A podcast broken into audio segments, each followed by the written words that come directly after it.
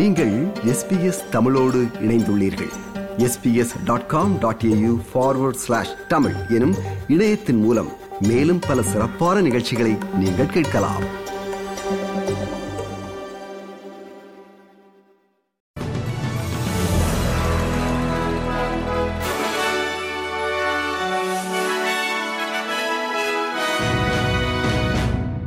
நேயர்களுக்கு வணக்கம்.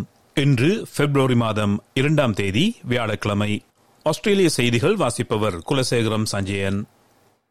சிட்னி நகரில் இன்று நடந்த சர்ச்சைக்குரிய கார்டினல் ஜார்ஜ் பெல் அவர்களது இறுதி ஊர்வலத்தில் பேசிய முன்னாள் பிரதமர் டோனி அபட் அவரை இந்நாடு உருவாக்கிய மிகப்பெரிய கத்தோலிக்கர் என்று அழைத்தார்.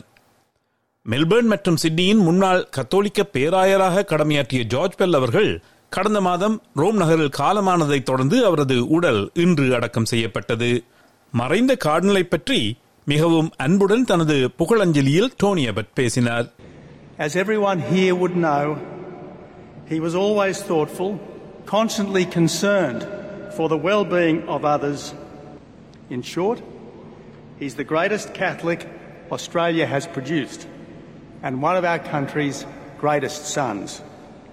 இதற்கிடையில் ஜார்ஜ் பெல் மற்றும் கத்தோலிக்க திருச்சபையை கண்டித்து பல ஆர்ப்பாட்டக்காரர்கள் இறுதிச் சடங்கு நடந்த தேவாலயத்திற்கு முன் சாலை முழுவதும் திரண்டனர்.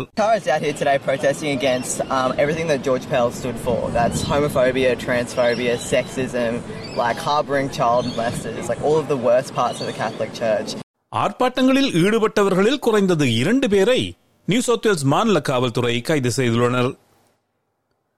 புதிதாக வடிவமைக்கப்பட்டுள்ள ஐந்து டாலர் தாளை ஆஸ்திரேலியாவின் ரிசர்வ் வங்கி வெளியிடும் போது அதில் பூர்வீக குடிமக்களை முதன்மைப்படுத்தும் ஓவியங்கள் இருக்கும் என்ற முடிவை பலர் பாராட்டியுள்ளார்கள்.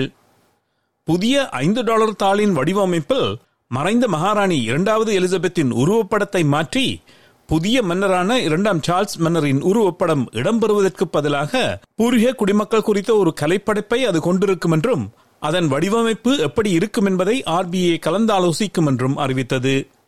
இந்த நடவடிக்கைக்கு பலர் தங்கள் ஆதரவை தெரிவித்தனர். இந்த நடவடிக்கை ஆஸ்திரேலிய மக்களின் மீதான தாக்குதல் என்று எதிர்க்கட்சித் தலைவர் பீட்டர் டட்டன் விமர்சித்த போதிலும் ஆர் பி ஐயின் அறிவிப்பு வெளிவந்துள்ளது குறிப்பிடத்தக்கது. நம் நாடு ஒரு பொருளாதார மந்த நிலையை தவிர்க்க தயாராக இருப்பதாக சர்வதேச நாணய நிதியம் ஐ எம் எஃப் கூறுகிறது.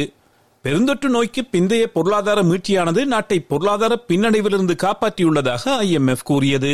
குழந்தைகள் கல்வி, பல்கலைக்கழகங்கள், பயிற்சி, காலநிலை மாற்றம், ஆற்றல் மற்றும் செலவு கட்டுப்பாடு ஆகியவற்றில் அரசு அக்டோபர் மாதம் அறிவித்த நிதிநிலை அறிக்கையில் கூறிய திட்டங்களை ஆதரித்து ஐ எம் எஃப் அண்மையில் வெளியிட்ட சமீபத்திய உலக பொருளாதார கண்ணோட்ட அறிக்கையில் கருத்து வெளியிட்டுள்ளது. பணவீக்கத்தை எதிர்த்து போராடுவதற்கு வட்டி வீதங்களை உயர்த்துவது அவசியம் என்பதையும், ஆனால் உயர்த்தப்படும் வேகம் தரவு சார்ந்ததாக இருக்க வேண்டும் என்பதையும் அந்த அறிக்கையில் ஐ எம் எஃப் கூறியுள்ளது. நாட்டின் பொருளாதாரத்தின் தற்போதைய நிலையை இந்த வருடாந்திர அறிக்கை பெரிதும் பாராட்டினாலும், எதிர்காலத்தில் பொருளாதாரத்தை சரி செய்வதற்காக வரி சீர்திருத்தங்களை மறுமதிப்பீடு செய்ய வேண்டும் என்றும் பரிந்துரைத்துள்ளது. இந்த மதிப்பீட்டை கருவூல காப்பாளர் ஜிம் சாமர்ஸ் வரவேற்றார். The I M F has rightly backed in our spending restraint and our responsible economic management and our broader economic plan and economic policies as well, and that glowing endorsement is obviously very, very welcome. அரசு ஏற்கனவே அறிவித்துள்ள மூன்று வரி குறைப்புகளில் எந்த மாற்றமும் இல்லை என்று அமைச்சர் ஜிம் சாமர்ஸ் மேலும் கூறினார். தெற்கு ஆஸ்திரேலிய மாநில நீதித்துறைக்கு நியமிக்கப்பட்ட முதல் பூர்வீக குடி பின்னணி கொண்டவர்கள் இருவரும் பெண்கள் என்பது குறிப்பிடத்தக்கது. நருங்கா பூர்வீக குடி பின்னணி கொண்ட லானா செஸ்டர் மற்றும் லரக்கியா பூர்வீக குடி பின்னணி கொண்ட நட்டாலி பிரவுன் ஆகியோர் தெற்கு ஆஸ்திரேலியாவின் மேஜிஸ்ட்ரேட் நீதிமன்றத்தில் நாளை தமது பதவிகளை ஏற்பார்கள். தெற்கு ஆஸ்திரேலிய மாநில வரலாற்றில் இது ஒரு அற்புதமான தருணம் என்று பூர்வீக பின்னணி கொண்ட முதல் மாநில சட்டத்துறை அமைச்சர் அட்டர்னி ஜெனரல் கே எம் கூறினார். It's extremely important that we represent the diversity of South Australia in those who make up members of the judiciary. This represents a moment that I think uh, we will look back on as a as a changing point in South Australia. It means also that young Aboriginal people who are considering their options and considering future careers will look to uh, people who have these sorts of roles and say, I can do that as well. மருத்துவ சுகாதார தேவைகளுக்காக மக்கள் செலவிடும் தொகை அதிகரிப்பதால் ஏற்படும் தாக்கங்கள் குறித்து ஒரு புதிய அறிக்கை வெளியாகியுள்ளது. அதிகரித்து வரும் செலவுகள் காரணமாக மருத்துவரை பார்ப்பதற்கு பலர் தாமதம் செய்கிறார்கள் என்றும் தேவையான மருந்துகளை அவர்கள் வாங்குவதில்லை என்றும் இந்த அறிக்கை சுட்டிக்காட்டுகிறது. இதுகுறித்து மாநில பிரீமியர்கள் மற்றும் பிராந்திய முதலமைச்சர்கள் இன்று கேள்வி எழுப்புவார்கள் என்று எதிர்பார்க்கப்படுகிறது. கன்பராவில் நாளை நடைபெறும் நேஷனல் கேபினட் கூட்டத்திற்கு முன்னதாக அவர்கள் பிரதமர் வழங்கும் விருந்து வைபவத்தில் இன்று கலந்து கொள்வார்கள்.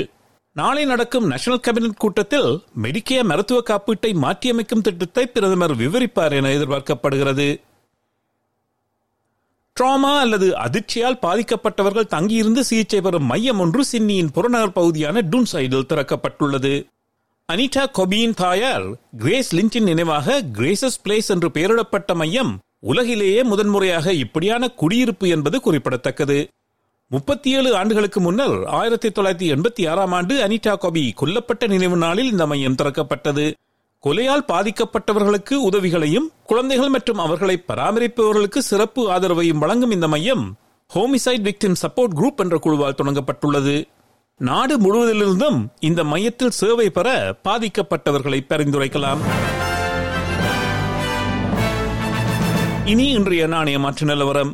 ஒரு ஆஸ்திரேலிய டாலர் எழுபத்தி ஒரு அமெரிக்க சதங்கள், இருநூற்றி அறுபது இலங்கை ரூபாய் அறுபத்தி ஒரு சதங்கள், ஐம்பத்தெட்டு இந்திய ரூபாய் ஐம்பத்தொரு காசுகள், தொன்னூற்றி மூன்று சிங்கப்பூர் சதங்கள், மூன்று புள்ளி பூஜ்ஜியம் மூன்று மலேசிய ரிங்கெட்.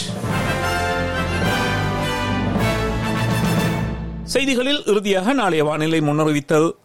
பெர்த் வெயில் நாள் முப்பத்தி ஆறு செல்சியஸ், அடிலைட் பலத்த காற்று, மிக மூட்டமான நாள் பத்தொன்பது செல்சியஸ், மெல்பர்ன் மழை பலத்த காற்று பதினேழு செல்சியஸ், ஹோபார்ட் மழை இருபது செல்சியஸ், கேன்பரா மிக மூட்டமான நாள் பதினேழு செல்சியஸ், சிட்னி வெயில் நாள் முப்பத்தி ஒரு செல்சியஸ், பிரிஸ்பர்ன் மிக மூட்டமான நாள் முப்பத்தி நான்கு செல்சியஸ், டார்வின் மழை புயலடிக்க வாய்ப்புண்டு முப்பத்தி ஒரு செல்சியஸ்.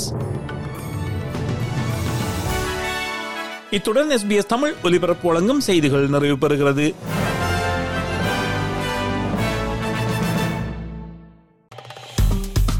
விருப்பம், பகிர்வு, கருத்து பதிவு, like, share, comment. S B S தமிழின் Facebook.